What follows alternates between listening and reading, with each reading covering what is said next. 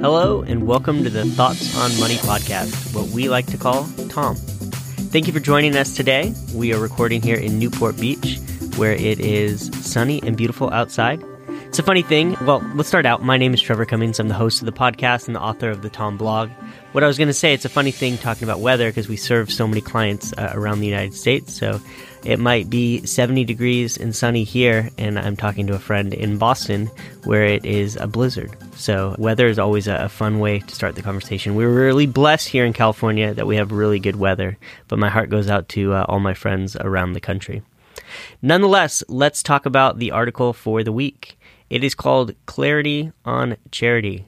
This article is all about donor advised funds. And we've talked about these, and I'll tell you through the podcast, I'm going to refer to it as a DAF, just easier than saying donor advised fund over and over again. But we've talked about these on Thoughts on Money a few times, yet I've gotten a lot of inquiries and a lot of questions. This subject sparks a lot of curiosity because a lot of people like to give, and there's very uh, charitable people out there. I will say uh, towards the end of the year, because of the tax benefits associated with it, we opened a lot of donor advised funds in December. So, what better subject to talk about in January to kind of corporately answer some of those questions and give you some clarity on charity and how donor advised funds work? I thought it'd be fun to give a little bit of history.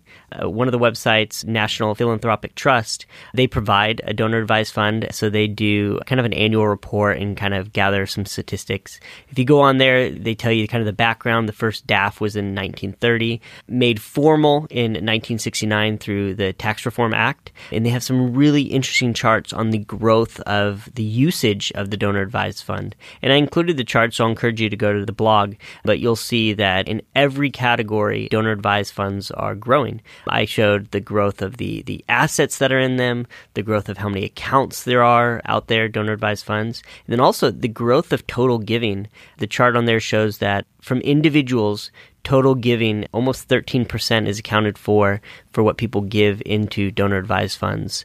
One of the most interesting charts that I saw was okay, we see growth of account size, we see growth of asset size, we see growth of percentage of total giving, but there's one thing that was shrinking, and it was the average size of the donor advised fund.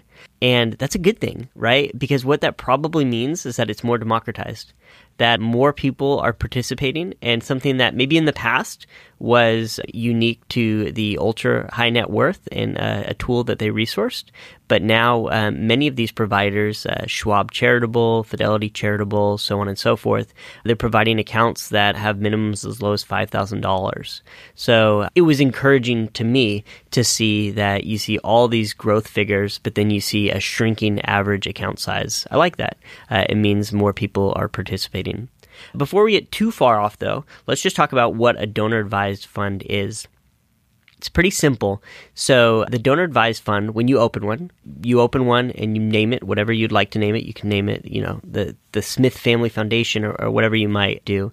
You're going to open it with a custodian like a philanthropic trust or Fidelity Charitable or National Christian Foundation. There's a lot of providers. What these providers actually are, an easy way to describe them is they're kind of like intermediaries. Um, they themselves are nonprofits, right? In the sense that you're able to give them the charitable donation. Once you give them that donation, it's in their hands under their stewardship, and you immediately get the tax deduction. Then, if you go to their website, you have an account on their website, and you can then go on and create grants. So you can say, hey, I want to give this money to my church, or I want to give this money to this local nonprofit. And their uh, database kind of holds all the 501c3s registered here in the US, and it allows you to send money according to where you would like to earmark it. Now, at first time hearing about that, you might not really see the benefit of it, and let me explain that to you. A lot of the benefit is around the timing, right? And, and let me explain that. When you give the money, in that year you get the tax deduction. But you can grant the money to the charity that you would like at any time in the future. So, how could that benefit somebody? Well, let's just like think through some kind of simple examples. Let's say you have kind of an anomaly year where you have more income than you normally would. Like maybe there's a huge bonus at work, or maybe you sold a business, or whatever it might be, that you're going to have a larger tax liability this year than maybe you're going to have in subsequent years, or maybe you have, have you've had in the past. Maybe your family has a normal amount that you like to give. Well, maybe you'll pull forward some of that future giving into this year because you're going to be in a higher tax bracket. So let's say it was 2019 that happened, right? So let's say you knew how much you're going to give in 2020 and 2021. So you took that amount for 2020 and 2021 and you placed it in the donor advised fund. You got the deduction in 2019 where it was more beneficial to you. Then you have the kind of this lump sum money sitting in a donor advised fund, and you can release that in 2020 and 2021 at your normal frequency to the charities that you like to give to, however you'd like to do. And then, like I said, you get the deduction in the year where your income was high, and then you have the freedom to release that money at your own pace or frequency that you're you're familiar with. The other benefit too, as it's in that account, right? Once it goes into the donor advised fund, most of them will default to kind of a cash holding, but you can go in there and say, hey, I want to allocate X amount to stocks, X amount to bonds, um, and when that donor advised fund grows, um, you get to benefit from that too. So, as an example, I have a donor advised fund.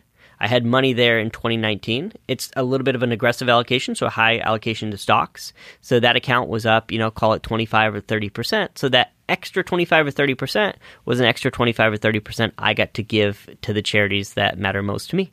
So it's a it's a great tool for people that like to give and like to be strategic about tax planning. I want to note something that's really important to understand though.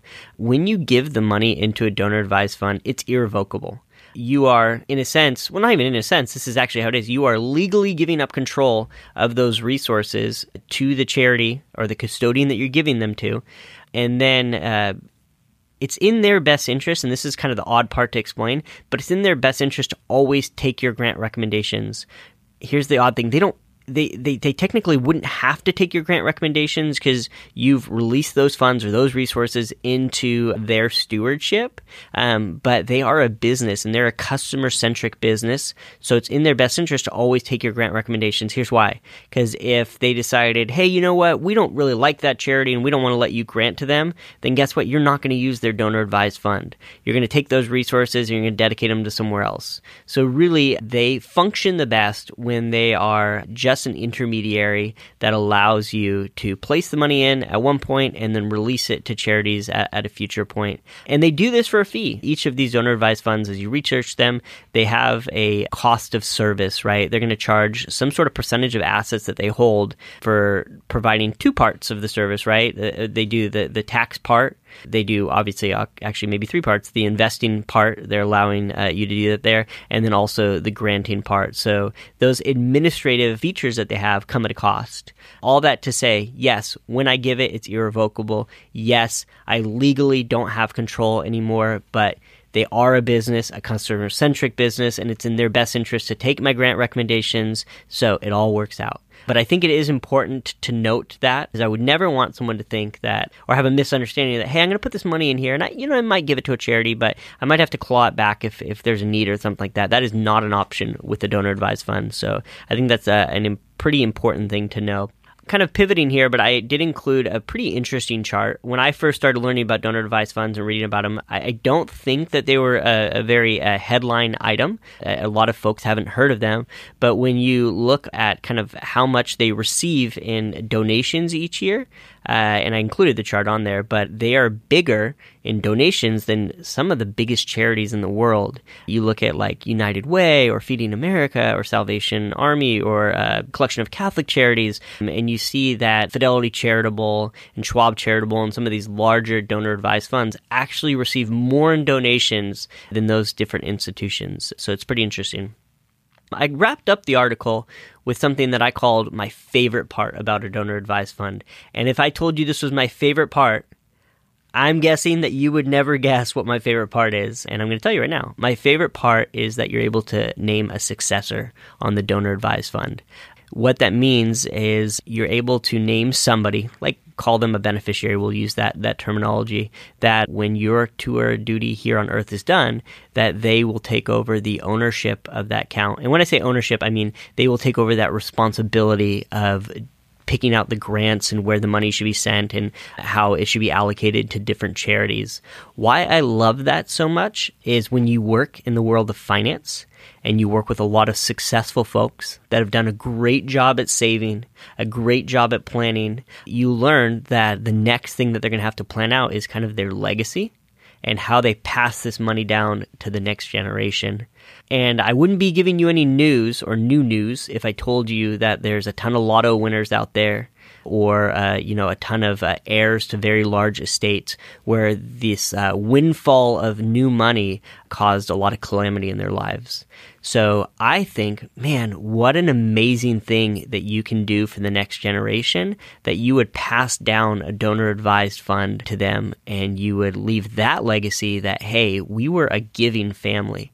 We cared about giving back. We cared about these different issues or charities or aspects of the community that were really important to us. And you teach that next generation that, hey, you're going to inherit this responsibility, that you're going to essentially manage this donor advised fund and pick out the things that matter to you and that are going to make our world a better place. Another fun little feature is, and again, this is going to sound simple, but it touched our family's heart. Like we, we, we really enjoyed this part is that that you get to name the donor advised fund. So I've seen some really interesting things. I've seen um, people that name the donor advised fund after you know a favorite Bible verse or something that means a lot to them. I've seen folks that name it uh, after uh, loved ones, um, maybe that they lost. So I've seen, seen people name it kind of just uh, with their their family name. So it's a fun part. Uh, my wife and I uh, we lost our son in 2017, and we got to name it after him. So it just made the giving from then on just so much more meaningful that we were giving it in his name. So it just reminded me it's silly, right? This is like, you know, some tax reform in 1969 made this thing available, and it really is just kind of a financial tool but man, it has touched our family, and it's it's been a, a way that we can use finances to celebrate the things that we love and we believe in. For me, it's been a blend of the two things I love. I love the like tax planning and strategizing and the finance side of it, and I love giving back um, and I love investing in my community. So to marry those two things in a donor advised fund, you guys are going to laugh at me, but I think it's pretty, a pretty beautiful thing. So I would encourage you when you read this article and you look at it to, to really think and see if it's a, a wise thing for your family. And, and I, I, do want you to, to, to kind of positively dwell on that idea of, man, isn't this a beautiful thing to leave to the next generation? Because, like I said, I do work with a lot of successful families, and in reality, they are going to pass down a sizable amount of wealth and property to the next generation. And the next generation is going to have responsibility to steward that well. And I think that these donor advised funds is a, a great complement to those resources that they'll have the ability to spend on themselves is some resources that they will be responsible for spending on others. I'm going to wrap it up there. Again, I encourage you to go to the, the, the, the, written blog because I think that the charts and some of the things included um, are really helpful. And it, maybe it gets a little bit more granular on kind of the specifics and step by step on uh, what a, a, donor advised fund is and how it kind of will work for you. Uh, most importantly, this article is maybe a thousand words, so I probably can't answer everything, which is why I encourage you to email me. You can reach me at tcummings at thebahnsengroup.com. Be happy to answer any questions or provide any clarity on charity that I can in addition to what was captured here. So we'll wrap it up there until next week. If you have time, leave a comment on the podcast, rate the podcast, and uh, we hope you come back next week. Thank you, and this is Tom signing off.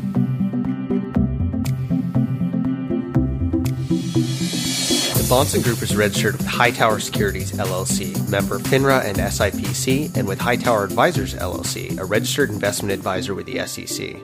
Securities are offered through Hightower Securities LLC. Advisory services are offered through Hightower Advisors LLC. This is not an offer to buy or sell securities. No investment process is free of risk, and there's no guarantee that the investment process or the investment opportunities referenced herein will be profitable. Past performance is not indicative of current or future performance and is not a guarantee. The investment opportunities referenced herein may not be suitable for all investors. All data and information referenced herein are from sources believed to be reliable. Any opinions, news, research, analyses, prices, or other information contained in this research is provided as general market commentary. It does not constitute investment advice. The team in Hightower shall not be in any way liable for claims and make no express or implied representations or warranties as the accuracy or completeness of the data and other information, or for statements or errors contained in or omissions from the obtained data and information referenced herein. The data and information are provided as of the date referenced. Such data and information are subject to change without notice.